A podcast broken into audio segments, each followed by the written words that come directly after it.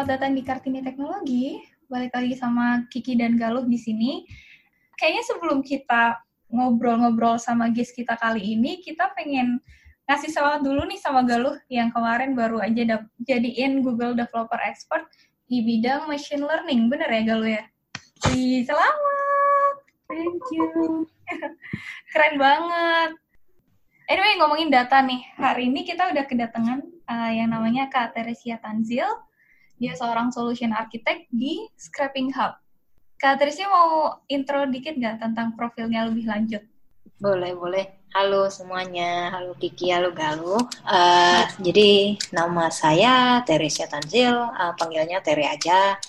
Uh, sekarang kerja iya di Scrapping Hub, itu uh, perusahaan web scraping. Jadi produknya tuh dari tool sampai jasa custom development untuk web scraping gitu. Jadi uh, sekarang sih masuk tahun ke-6 di Scraping Hub ini.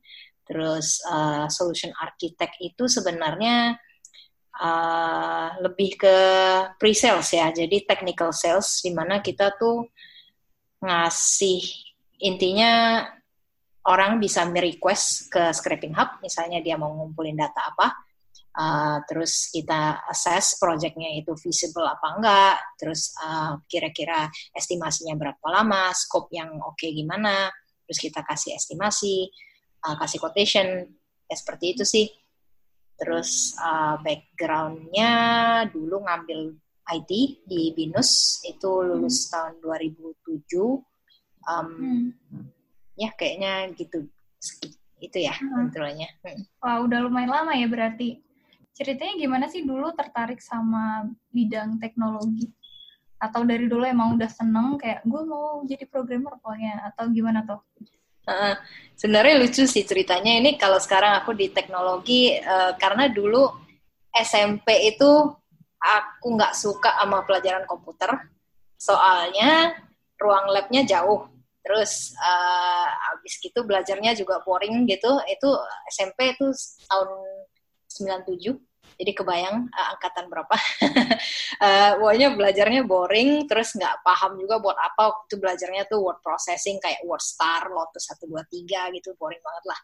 Uh, SMP kelas 3 tuh baru belajar uh, PowerPoint, uh, Word gitu-gitu. Tapi di rumah kan nggak punya komputer waktu itu dan, dan kayak nggak nggak praktek, jadi kayaknya uh, pokoknya nggak nggak menyenangkan gitu deh pelajaran komputer waktu itu. Terus uh, akhirnya tahun 2000-an itu uh, dibeliin PC, akhirnya berhasil melobi orang tua buat beli PC, dan di situ tuh mulai ngoprek dan di situ juga mulai kenal kenal internet kan. Jadi uh, itu baru kebuka kayak semua, wow ternyata tuh informasi lebih menyenangkan gitu. Jadi uh, di situ mulai belajar bikin-bikin website, kenal HTML. Waktu itu belum ada CSS tuh masih ada marquee, pokoknya yang front page, what you see is what you get editor gitu segala macam. Terus uh, dari situ selama SMA itu mulai ngoprek lah. Jadi makin suka sama komputer, terus beli CD di Mangga 2 gitu kan, yang isinya tuh zins, underground, yang bahasnya tuh cracking, hacking, uh, carding, freaking gitu-gitu kan. Terus uh, waktu udah selesai SMA terus mikir aduh ngambil jurusan apa ya? Sebenarnya sih uh, pilihannya tuh minat utamaku sebenarnya psikologi terus uh, bahasa gitu. Tapi waktu itu mikirnya ya yang paling praktis itu itu bisa belajar sendiri kali. Itu aku rasa kayak oke okay, uh, eh, psikologi terus itu bisa buat main-main aja deh. Tapi kayaknya yang paling praktis tuh ambil IT gitu. Jadi akhirnya ya udah uh, ambil binus deh waktu itu. Uh, ambilnya ada sistem ada pilihannya tuh sistem komputer, ada IT, sistem informasi, manajemen informatika, komputer komputer KA, komputer akuntansi. Dan aku milihnya TI karena sistem komputer tuh perlu, perlu belajar fisika dan aku eh, kayak on banget fisika. Terus sistem informasi kayaknya banyak hafalan gitu, boring. Kalau akuntansi sama sekali kayak ah, kayaknya males deh. Akhirnya ya udah ngambil IT. Itu sih. Uh, berkecimpung di IT. Jadi setengah nyebur sebenarnya, tapi emang demen banget sih. Sejak SMA itu kayak uh, berasa internet dan karena aku mungkin demen belajar ya. Jadi begitu ketemu internet tuh ternyata wow, dunia tuh banyak unlimited information out there gitu kan. ya gitu sih intinya terus ya udah selesai lulus IT uh, ujungnya ujung-ujungnya nyari kerjaan ya IT juga gitu kan uh, tapi kerjaan pertamaku lucunya juga bukan IT aku kerjaan pertama tuh news writer dan itu kebetulan nyoba aja sih karena jadi perusahaan pertama aku news writing ini aku lihat dia buka dua lowongan. Ada news writer ada IT staff. Terus aku apply hmm. dua-duanya. Terus uh, dipanggil kan pertama dipanggil yang news writer dulu. Eh waktu itu dipanggil yang IT dulu kalau nggak salah ya. Oh iya ya dipanggil yang IT dulu. Terus uh, pas interview ditanya kamu tuh apply juga ya ini ada news writer karena mungkin maksudnya yang bikin yang manage email account dan lain-lain dari HRD-nya mungkin IT-nya kali ya. Jadi dia tahu semua application yang masuk. Anyway ditanya kayak kamu juga apply untuk news writer ya. Ini uh, kalau bisa pilih kamu mau pilih yang mana gitu. Jadi disuruh kayak pilih salah satu gitu. Terus aku mikir, oke, okay, uh, ijazahku udah punya IT. Kalau misalnya aku mau balik ke IT, aku bisa kapan-kapan gitu kan. Ya udah aku bilang, eh, aku mau coba yang news writer deh gitu kan. Terus akhirnya uh, tes dan lain-lain masuk dan aku belajar news writing. Dan tapi ujung-ujungnya balik ke IT lagi sih karena aku merasa oh ya udah uh, news writer ya bisa untuk hobi lah gitu. Jadi dari situ baru balik lagi ke IT sih sampai sekarang. Gitu aku jadi penasaran deh pengen flashback nih. Tadi aku tertarik banget pas dengar waktu zaman zaman SMA terus kayak beli CD Kemangga 2 dan kayak belajar dari CD-CD uh, tentang apa hacking segala macam. Waktu itu KTR belajarnya benar-benar ngulik sendiri atau misalnya di internet itu dulu kan juga mungkin suka ada grup-grup atau communities yang ngebahas itu juga kan dan belajar bareng. Kayak lebih banyak sendiri ngulik sendiri atau ada community juga yang KTR hmm. ikut buat belajar bareng or something. Uh, kalau waktu itu belajarnya sih lebih banyak baca, tapi benar banget itu dulu tuh ada Yahoo Groups uh, dan Yahoo Groups banyak komunitas, tapi tipenya kan mailing list ya. Jadi uh, dan waktu itu aku nggak bahasa Inggrisku tuh masih kayak cupu gitu waktu itu kan. Terus jadi aku cuma banyak kan baca, aku nggak aktif berpartisipasi terus nggak nanya, nggak apa gitu. Itu sebelum ada Stack Overflow segala macam. Jadi uh, ya pasti standing on shoulders of giants juga. Tapi aku nggak yang kayak you know actively uh, discussing and stuff. Jadi lebih ke praktek sendiri, terus error-errornya nyoba sendiri dan lain-lain gitu sih. I see, interesting. Berarti before Stack Overflow uh, ada Yahoo Groups dan lain-lain. Even before Google apparently gitu kan. Before Sekarang Google, aku ya? pikir-pikir ya? gitu, iya waktu itu nyarinya di Yahoo Search gitu loh. Gila, ini di, di sini kok iya. gue jadi berasa tua banget.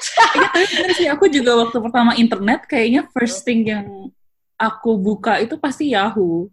Hmm. Dulu kayak masih Yahoo dulu, Google kayak belum se ini Yahoo sih. Kayak aku juga dulu main games ke Yahoo Games terus email juga Yahoo Yahoo Mail kan kayak emailnya yeah. Yahoo uh, Yahoo Messenger ICQ oh my god MIRC oh my god Iya, kita ngalamin juga kok. oh iya, untung. Syukurlah. um, terus kalau misalkan aku lihat dari um, LinkedIn profilnya KTR itu kan kayaknya banyak banget uh, pengalaman sama tech stack yang macam-macam gitu kan kayak ASP.NET lah, um, PHP, JavaScript, Python. Um, kalau sekarang yang paling banyak dan paling sering dipakai yang mana? Mm-mm, uh, sekarang sih banyak kan Python ya, dan bisa dibilang bukan cuma banyak kan si exclusively Python karena hmm. Scraping Hub itu uh, kita kalau yang tahu uh, framework Scrapy untuk bikin web crawler.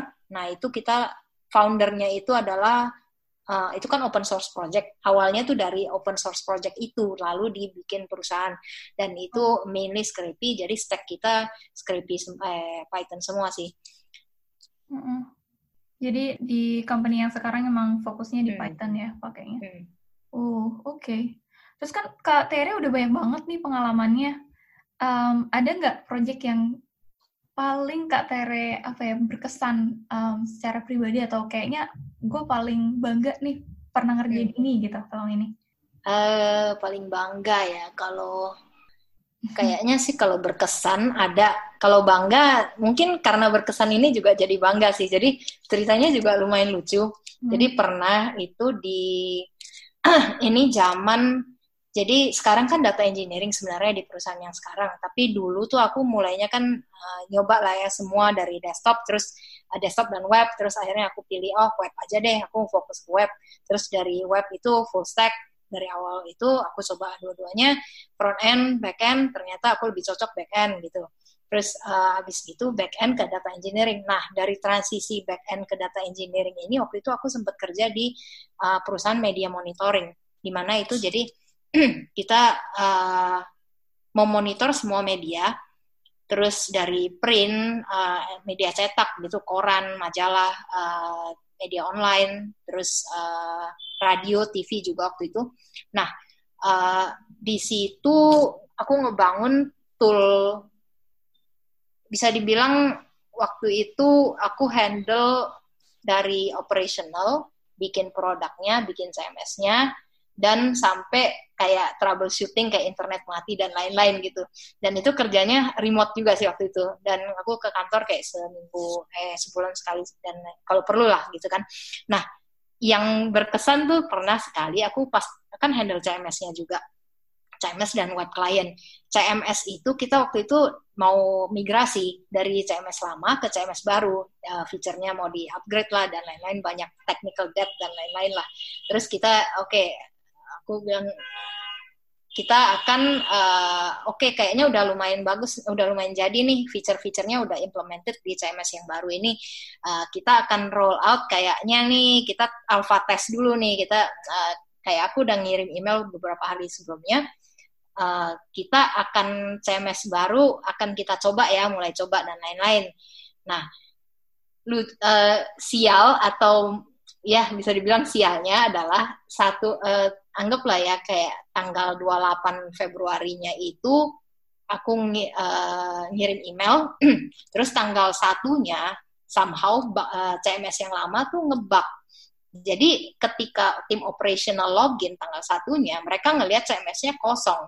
Dan itu media monitoring kita tuh ngejar target kan dari awal koran itu terbit subuh-subuh, udah harus ada yang upload. Jadi jam 5 pagi tuh orang-orang yang operational, tim operational uh, login, mereka lihat CMS-nya kosong, mereka kira mereka udah harus pakai CMS baru dan mereka langsung upload ke CMS baru. Padahal CMS barunya tuh sebenarnya belum belum siap gitu kan.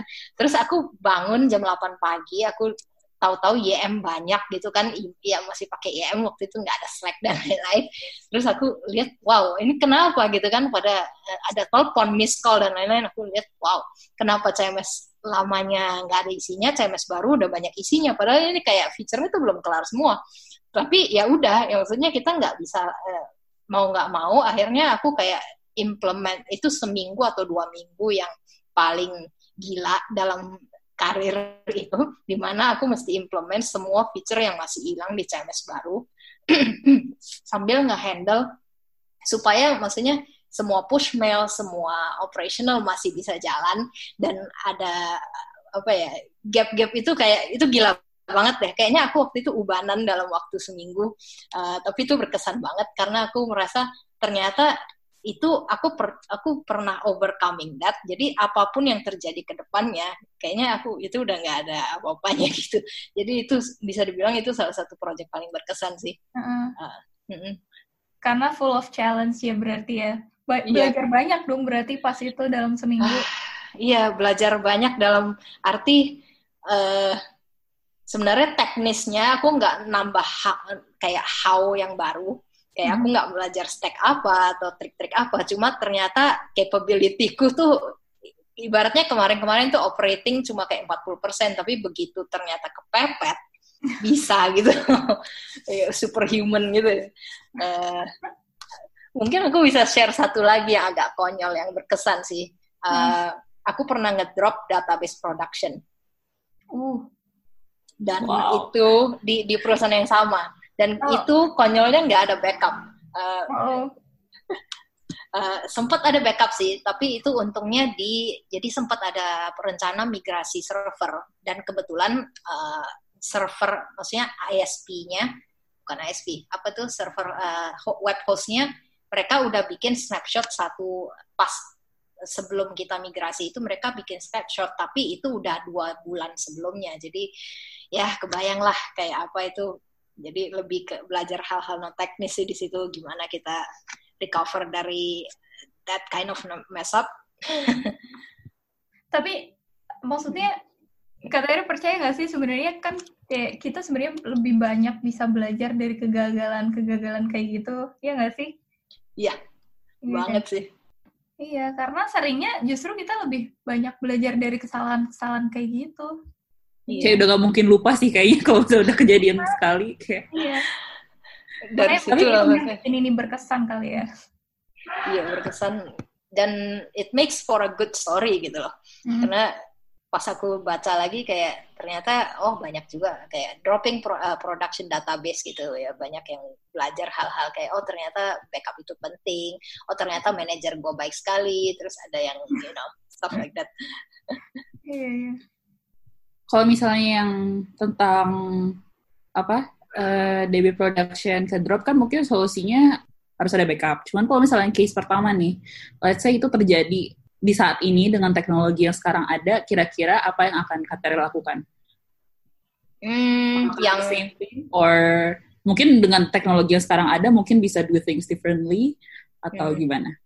Hmm, kayaknya untuk kasus pertama nggak bisa karena itu kesalahan purely human. Jadi orang-orang berasumsi yang salah, terus ya udah sebenarnya bisa sih kalau misalnya mau ya udah hari itu kita beroperasi di CMS baru, tapi akhirnya kita uh, hari setelahnya ya kita balik ke yang lama kan. Tapi aku putuskan nggak bisa ini ya udah show must go on.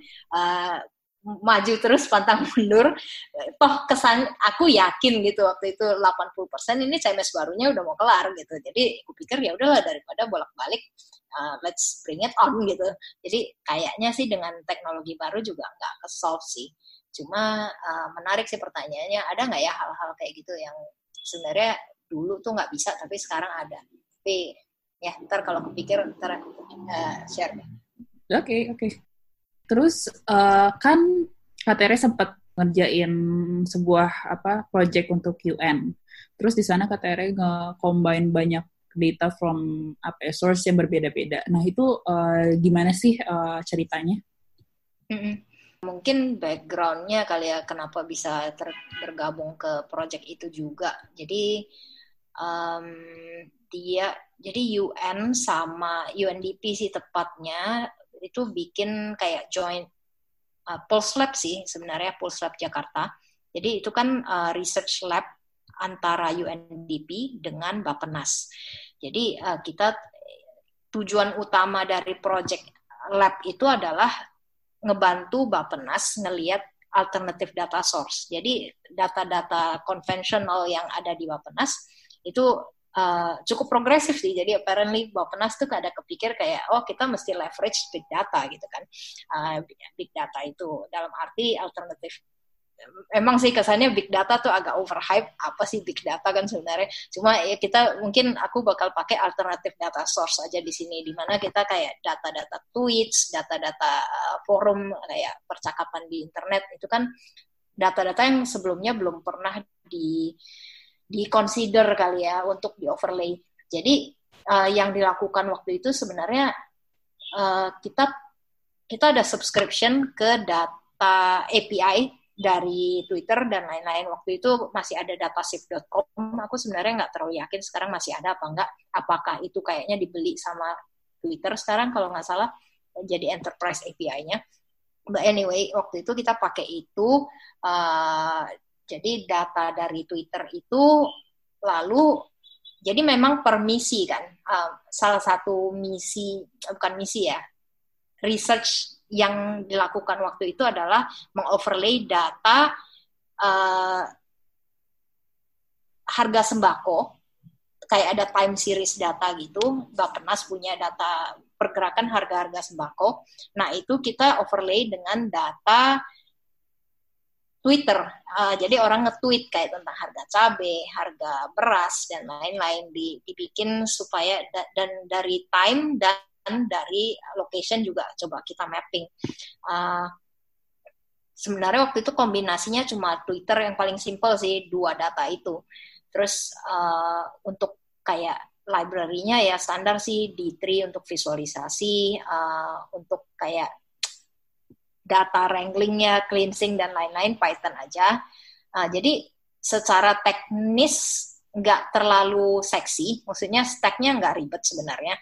Cuma konsepnya itu sih di UN di project itu aku lebih banyak belajar tentang uh, apa namanya komunikasi dan big picture antara instansi dan industri. Nggak terlalu belajar teknis sebenarnya waktu itu. Hmm. Oke. Okay. dulu berapa uh, ini ya ngerjainnya?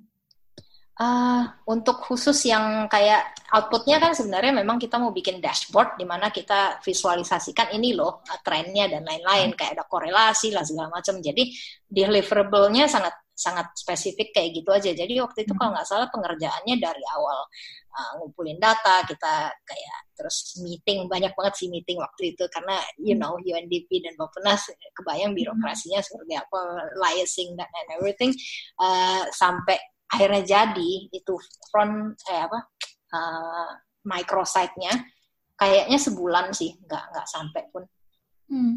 karena datanya sebenarnya nggak nggak dinamis kita cuma hmm. kayak ya udah data statis data statis kita overlay hmm. terus kita bikin dashboardnya jadi nggak yang streaming gitu yeah. oke okay. Nah, kan KTR ini udah udah lama dan udah sering banget bekerja sama data. Kira-kira ada nggak sih perbedaan antara data yang, let's say, beberapa tahun lalu uh, sempat KTR kerjain sama data yang sekarang KTR proses, itu ada bedanya nggak? Mungkin data data zaman sekarang tuh mungkin lebih kompleks atau lebih unstructured, uh, atau source-nya lebih beragam, atau gimana? Hmm, kalau dari karakter datanya kayaknya nggak terlalu berubah. Uh, volumenya juga mungkin nggak, aku nggak notice ada, ya memang sih maksudnya tergantung kali ya konteksnya apa. Cuma yang aku yang aku rasa itu banget, uh, berasa banget teknologi untuk memproses datanya itu sendiri sih. Jadi dulu awal-awal kayak belum ada MongoDB dan lain-lain lebih susah kan kayak uh, memproses data yang unstructured. Jadi bahkan pas yang media monitoring itu semua di store di MySQL. Kebayang untuk text processing. Padahal sekarang ada Elastic Elastic Search kayak untuk uh, querying lebih gampang dan lain-lain Solar dan lain-lain kan. Uh, ya waktu itu juga ada Solar sih. Anyway, terus uh, jadi lebih ke tools uh, untuk mengolah data itu. Dulu mungkin Hadoop itu orang nggak mau processing data ya batch aja gitu pakai Hadoop kamu usah nggak ada option lain tapi begitu ada Apache Storm gitu misalnya kamu udah ternyata oh gampang nih ternyata data itu bisa di streaming dan kamu bisa bikin calculation uh, almost real time. Terus dari situ ada banyak lagi. Jadi perubahannya aku lihat lebih di situ sih. Nah kalau selain tool yang dari personally aku jadi lebih aware maksudnya dulu media monitoring aku mainnya sama data-data media which is artikel, news, uh, audio, video. Tapi pas di scraping hub, aku jadi ngelihat lebih banyak lagi use case orang-orang data public data di luar sana itu semua ada yang bisa maksudnya kita lihat kita browsing website public kita cuma ya udah ini ini aku ya sebagai user waktu itu aku cuma ngeliat oh ya udah aku nggak lihat ini ada value yang bisa dibikin dari sini. Tapi begitu di scraping hub ngelihat oh orang-orang mau bayar ya untuk data untuk ada yang bisa ngumpulin data-data ini data ini bisa mereka pakai lagi. Entah itu dibikin kayak analisa market research atau mereka bisa bikin ini sebagai fit di uh, untuk training modal mereka gitu kan bikin bisnis on top of this public data. Jadi di situ sih aku kayak kebuka oh ternyata data tuh menarik banget. Bahkan se maksudnya sebelum itu media monitoring pun aku udah merasa data tuh menarik gitu. Tapi ternyata di sini dari sisi bisnis unlimited banget sih. Jadi di situ kali ya perubahannya. I see. Berarti lebih ke pertama toolsnya. Terus yang kedua berarti mungkin juga user awareness ya. Ingin klien klien juga jadi lebih aware bahwa oh ternyata gue bisa dapat value dari sini. And that's why they request let's say scrapping hub untuk uh, dapetin data itu yang kira-kira iya kalau di summarize iya benar-benar Cool. Mungkin kita shifting ke karir yang sekarang nih um, tentang scraping hub karena tadi juga udah dibahas sedikit. Um, ceritain lebih detail lagi dong tentang scraping hub. Sebenarnya apa sih yang dilakukan di situ? Bisnis modelnya gimana gitu kalau misalkan boleh diceritain. uh, scraping hub ini jadi kita tuh produknya mungkin start ya dari produk dulu deh ya. Jadi kita sebenarnya kan web scraping itu apa ya yang nggak nggak itu mungkin agak agak kalau nggak main di data agak kayak apa tuh web scraping apanya yang di scrape gitu kan hmm. jadi sebenarnya itu kan subset dari data data anggaplah semesta data gitu data engineering uh, ada data engineering data processing data collection nah kita web scraping itu bagian dari data collection data collection itu berarti kita menyediakan ekosistem untuk collecting data. Uh, bisa jadi jadi dari jasa untuk nge-host spidersnya kita uh, scraper itu kita panggil spiders karena intinya kan kayak Google Spider it crawls the web and everything.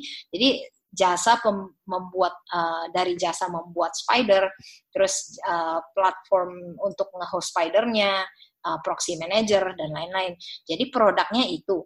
Nah, ketika aku masuk di Scraping Hub itu uh, apa tuh namanya sebagai crawl engineer. Sebenarnya sebagai Python developer sih waktu itu, tapi Python developernya ini sangat spesifik untuk membuat spider. Jadi sekarang kita pakai uh, istilah crawl engineer.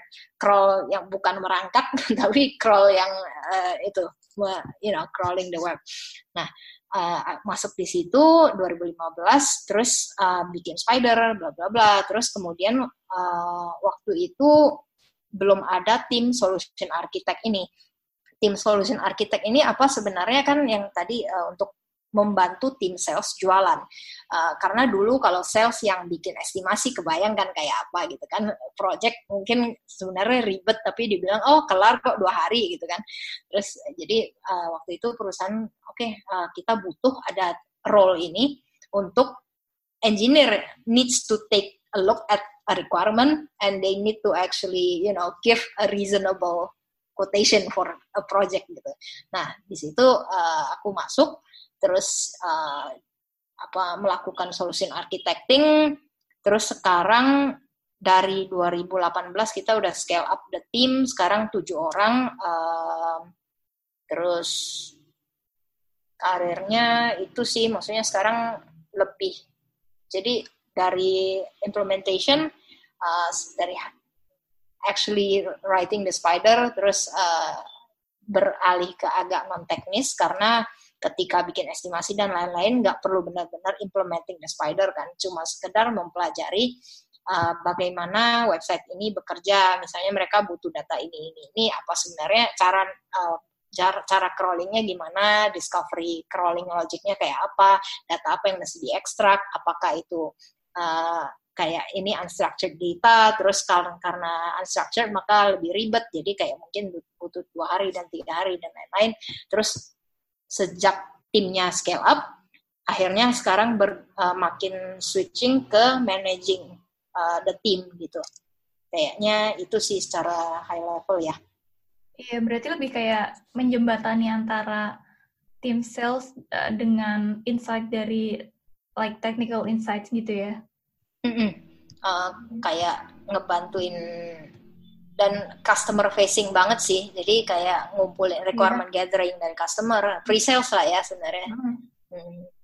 Itu biasanya apa aja yang diperhitungkan dalam apa ya um, dalam proses itu sebelum akhirnya kirim quotation?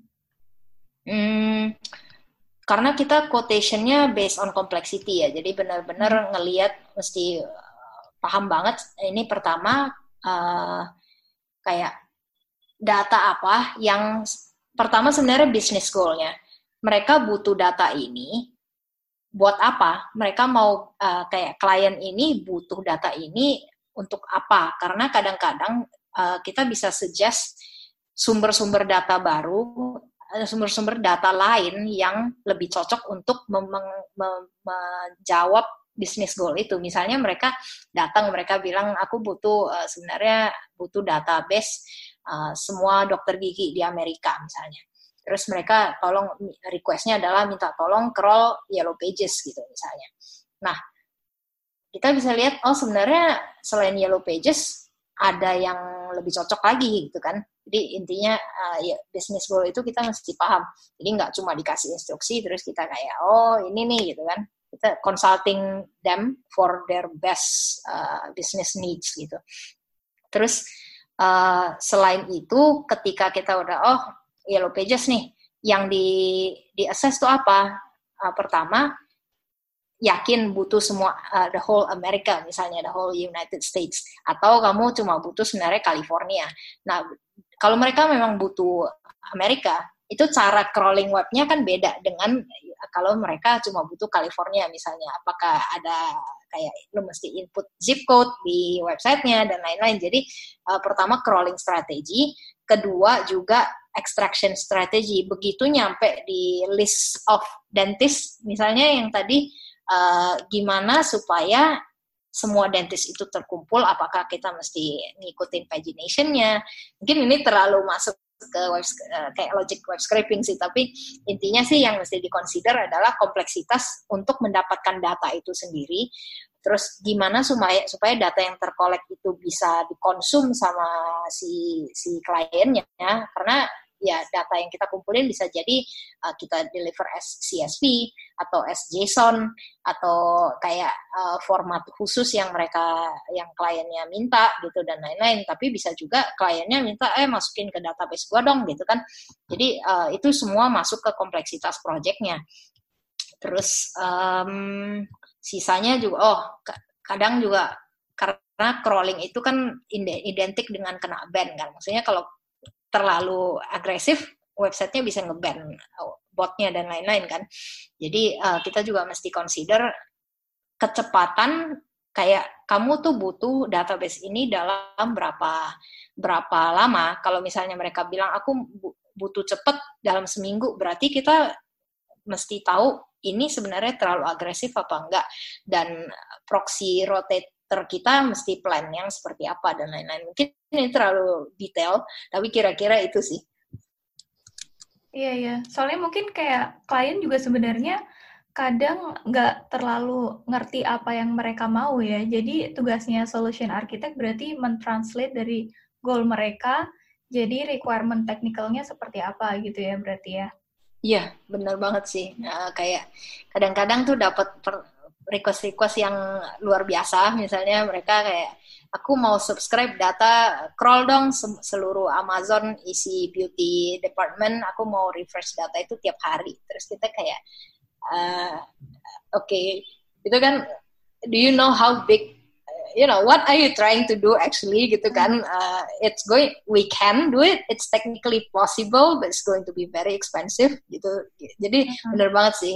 Lebih kayak uh, mesti mikir dari sisi customer kayak apa, dari sisi developernya ngerjainnya ntar kayak gimana, dari sisi project managementnya ini ntar timeline segini masuk akal apa enggak, dari estimasinya kayak bakal gimana. Tapi kalau estimasi terlalu tinggi, sales juga nggak bisa ngejual ini gitu kan. Jadi kayak mesti keep everybody happy.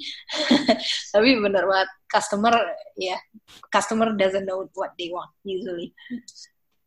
Terus kalau tantangannya selama ini apa aja sih? Selama jadi solution architect itu? Uh, ya, tantangan paling gede ya itu sih lebih kayak balancing karena ini benar-benar duduk di tengah banyak pihak yang uh, akan mengerjakannya gitu kan antara mesti ngebantu sales jualan, mesti benar-benar helping the client reach their business goal, mesti menuangkan itu ke dalam sebuah kontrak yang jelas benar-benar ini skopnya loh, ini deliverable-nya loh, ini kita udah agree on this loh, ini sampel skemanya loh, dan lain-lain. Terus ntar ketika developer mengerjakan bisa jadi kita kan ada hal-hal yang nggak bisa kita uncover ketika kita assess itu ya. Karena kita nggak implement apa-apa kan sebelum itu. Kita cuma testing mungkin kita coding-coding dikit POC gitu dan lain-lain.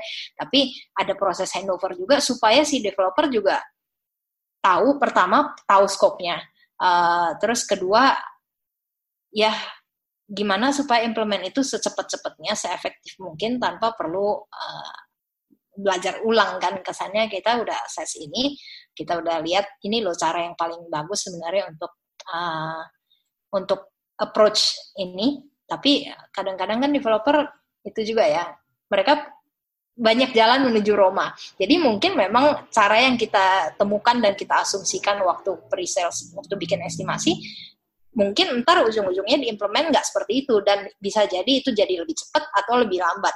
Tapi ya itu sih lebih challenge-nya kayak make keep everybody happy. Susah sih ya kalau misalkan berhubungan dengan kepentingan banyak orang. Tapi um, apa ya? do you enjoy your job right now? Karena kan maksudnya ini uh, hal yang berbeda dengan waktu KTR mungkin jadi programmer aja yang cuma apa maksudnya uh, ngerjain teknikalnya aja. Kalau sekarang kan berarti harus apa ya memperhatikan kebutuhan banyak orang juga kan. Iya, mm -hmm. yeah. uh, enjoying enjoying banget sih karena apparently uh, mungkin aku demen coding tapi itu lebih kayak uh, ada benang merahnya. Kenapa aku enjoy juga kerjaan sekarang? Itu karena aku bisa reverse engineering things and figure things out. Eh, maksudnya figure how things work gitu kan. Dulu aku figuring how code works. Now I'm figuring how human works. Jadi kayak lebih tantangannya beda dan uh, juga masih ada teknisnya jadi kayak aku masih bisa lihat uh, tiap hari bahkan nggak bosan ya kayak tiap hari website yang mesti dilihat beda-beda use case yang mesti dilihat beda-beda sales personnya juga beda-beda jadi kayak nggak pernah bosan sih uh, jadi sangat enjoy apalagi remote working dan lain-lain kan maksudnya itu udah kayak yang menyenangkan lah Nah, ini menarik nih udah bahas remote working. Tapi sebelum ke situ, um, tadi kan Kak Terry juga bilang berarti manage tim juga kan selama ini. Iya. Nah, itu um, gimana Kak Terry mendeskripsikan manajemen stylenya Kak Terry? Maksudnya Kak Terry sebagai leader itu uh, leader yang seperti apa sih selama ini? Bisa diceritain nggak? Hmm. hmm, itu mesti nanya timku kali ya. uh, ya apa ya the biggest lesson I've learned since I start managing people is that kuncinya cuma memahami insentif. Jadi sistem atau proses apa pun yang diimplement ketika managing itu uh, harus ngelihat maksudnya kebijakan apa pun, matriks apa pun yang di set untuk tim itu masuk akal apa enggak? Kalau kalau misalnya uh, contoh konkretnya aja ya, timnya kalau misalnya kita bilang oke okay, tim solution architect akan uh, targetnya adalah menutup sebanyak-banyak closing as many deals as possible gitu, help us sell as many uh, as many um, project as possible. Nah itu insentif yang salah karena bisa jadi ya udah kita quotation rendah-rendah aja gitu kan. Nggak nggak bertanggung jawab ke project suksesnya dan lain-lain. Jadi uh, itu itu salah satu yang paling ber, bukan berkesan ya. Aku baru oh iya ternyata kalau aku bisa maham, memahami insentif aja yang sebenarnya paling appropriate di sini tuh apa dan aku bisa motivating pertama setting konteks ya untuk tim itu karena the how doesn't matter gitu as long as we are we have a very good and balanced uh, metric sane metrics it's not like selling everything as as you can gitu uh, abis gitu kan maksudnya kita nggak perlu ngasih tahu ini lo caranya benar-benar step by step. Tapi masing-masing orang bisa mikirin gimana mereka bisa kontribut ke satu angka itu. Jadi uh, mungkin style manajemennya lebih kayak mikirin hal-hal yang intangible kali ya. Nggak benar-benar uh, ngasih tahu ini loh how step by stepnya tapi mikirin where are we going? Where should we go? Uh, where where we are right now and what is blocking us to get there gitu. And unblocking stuff lah ya. Nah, kalau soal style uh, aku lebih nyaman di one on one sih. Jadi um, karena aku rasa setiap team member kan punya they are where they are and nobody is at the same place gitu kan.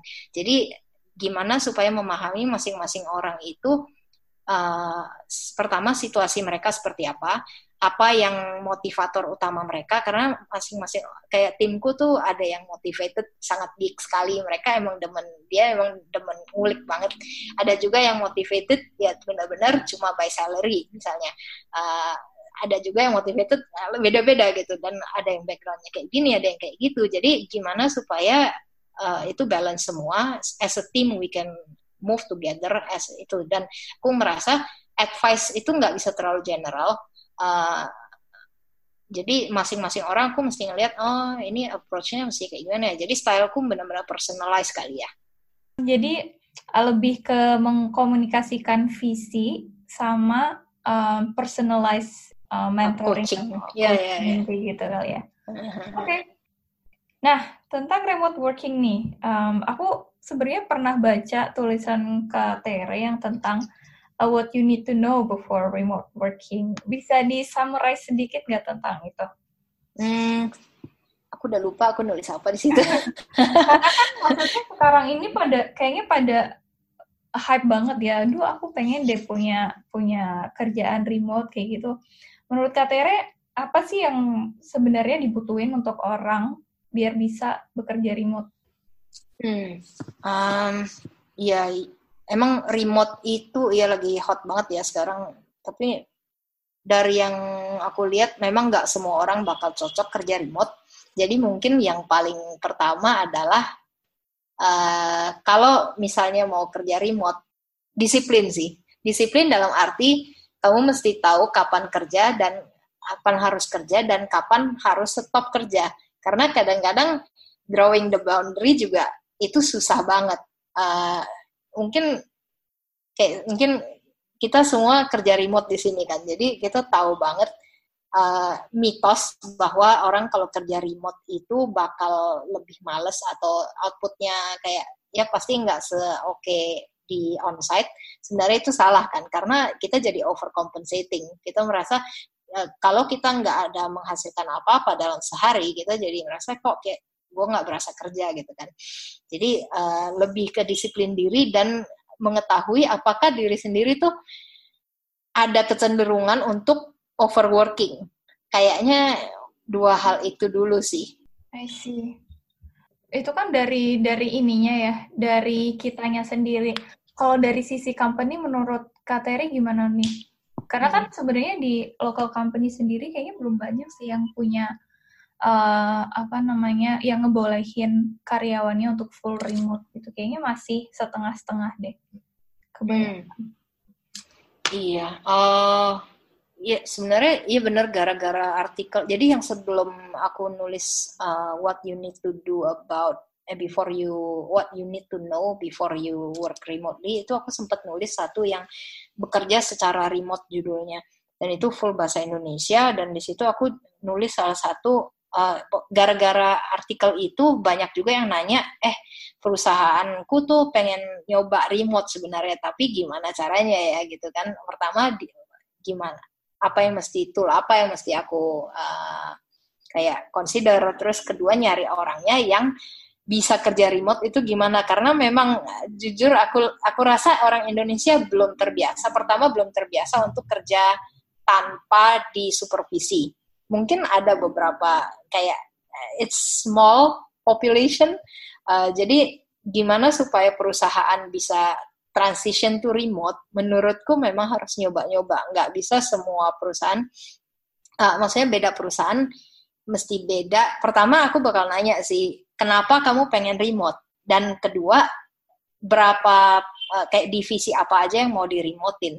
Dan dari situ aku lebih kayak apakah purpose goalnya itu masuk akal apa enggak? Apakah cuma sekedar oh aku mau hemat biaya untuk uh, sewa gedung misalnya.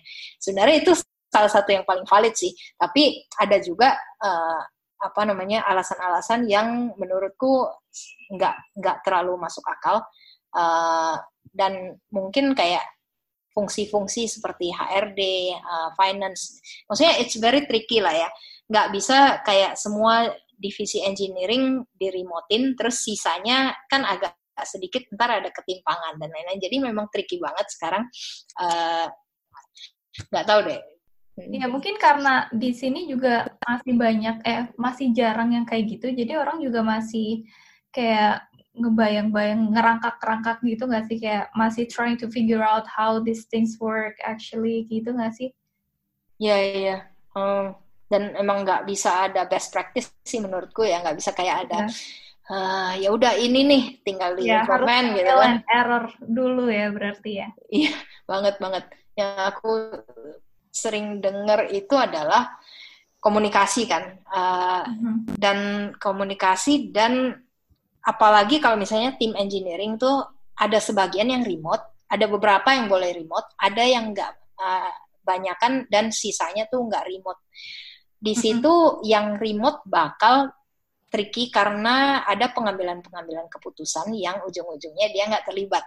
Iya. Yeah dan ya jadi kalau mau remote menurutku emang harus remote semua kalau mau fair ya atau iya. ya susah. atau remote first gitu jadi maksudnya kita optimize untuk remote meskipun ada yang onsite juga mm -hmm. ya gak sih bisa mm -mm. iya nah mm -hmm. itu dia makanya maksudnya kayak aku mikirnya justru remote work policy yang setengah-setengah kayak gitu yang bikin orang orang-orang jadi skeptical sama remote work. Karena sebenarnya mereka mencoba sesuatu yang yang itu nggak optimize untuk itu ya. It doesn't work for for them gitu yeah. and gitu gak sih? Kayak gue mikirnya gitu sih. Do you think that the term remote working is actually overrated? Karena aku nggak ngerti sih kayaknya terlalu over glorified gitu gak sih akhir-akhir ini kayaknya sih yeah. uh, mungkin Iya, ini baru dibahas juga sih sempat sama teman hmm. di Twitter ya kayak uh. kenapa kok mungkin tapi aku rasa mungkin orang penasaran aja kali ya. Kesannya kan rumput tetangga lebih hijau.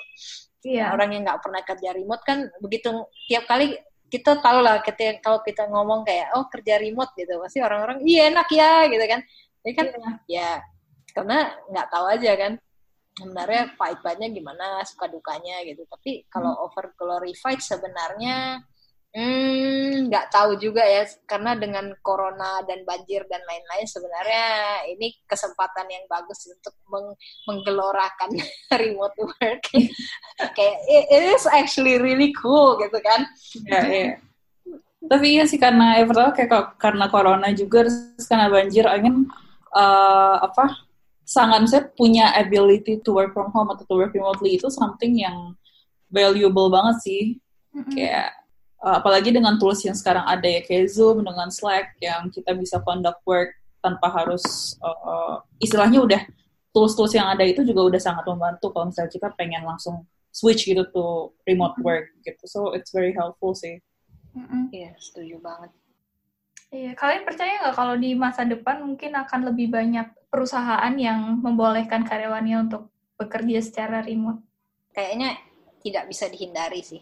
Hmm. Kalau misalnya nggak kayak gitu, malah kayak mungkin kok moving backwards ya gitu. Karena sebenarnya banyak kan kerja kita sebagai knowledge worker dan mungkin dalam bidang teknologi ya. Meskipun hmm. kita ngantor, tapi ya sebenarnya seharian kan kita cuma di depan komputer kan kita ngobrol hmm. sama temen kantor soal kerjaan juga banyak kan mungkin berkolaborasi lewat tool-tool digital toh kayak yeah. ya jadi kayaknya sih nggak ada no reason it won't happen gitu kayaknya. Uh. Oke. Okay. Oh sama aku lupa satu lagi selain hmm. kayak kasus banjir atau corona, it, I think it's very helpful for let's say for mothers mm. yang apa uh, ya yang bisa supaya mereka bisa ngurus anak nggak maksudnya nggak habis waktu di jalan jadi kayak uh-huh. bisa actually like not just mothers I feel parents as well fathers as well yeah. so I think it's uh, itu something sesuatu banget sih yang very valuable as well uh. even yeah. buat buat gue juga sebenarnya helpful juga sih karena waktu tahun lalu waktu aku stay di rumah jadi tuh sering banget kalau misalkan siang uh, karena adikku kan udah punya anak dan dia guru kan jadi kalau siang eh pagi ke siang tuh kan dia ngajar jadi kalau pagi ya aku bisa ikut bantuin jagain si dede ini jadi emang that's something that's possible karena aku punya remote work kan kalau itu nggak ada mungkin ya aku nggak bisa bantuin jaga si ponakanku ini so kayaknya Iya. iya sih. Mantap banget sih emang. Hopeful Kayak banget itu. Dari dari perusahaan juga itu bisa jadi advantage banget untuk hiring. Maksudnya uh, Iya. oke lah anggap ya kamu bisa nawarin da- gaji yang lebih rendah. ya mungkin it's not advisable, it can be gitu kan. Kamu Iya. uh, terus kamu bilang "Ah, ini benefitnya ya bisa working remotely gitu. Oke deh, kayaknya itu aja sih em, sama Kak Tere. Sekali lagi makasih banyak ya Kak Tere udah mau diajakin ngobrol-ngobrol sama kita. Seru banget loh ngobrolnya. Iya, sama-sama.